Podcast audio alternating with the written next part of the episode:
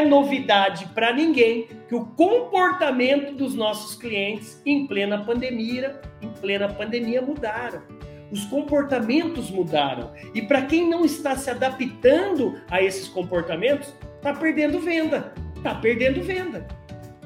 Você pode fazer uma, uma lição de casa e anotar. Você tem dois professores todos os dias no seu mercado. Anote aí. O primeiro professor é o seu cliente, óbvio, e o segundo professor é o seu concorrente. Se você tem o seu primeiro professor, que é o concorrente, e o seu primeiro professor, que é o cliente, meu amigo, minha amiga, você tem que ficar esperto com esses dois professores. O concorrente que está roubando, entre aspas, roubando. Não existe cliente de alguém, o cliente vai onde ele quer. Mas se você está perdendo o seu cliente ativo e está ficando inativo para você, então ele está ficando ativo lá. Então, isso é meio óbvio.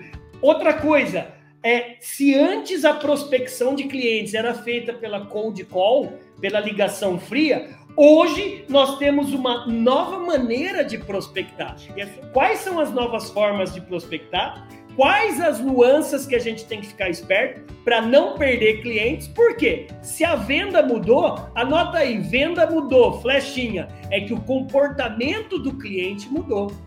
Muitas, muitos setores ficaram sem vender porque não entenderam o comportamento. Olha lá o Lúcio até no Instagram falando, dando uma colaboração. O comportamento mudou radicalmente, tanto para o B2B quanto para o B2C. Pessoas nunca o haviam comprado pela internet.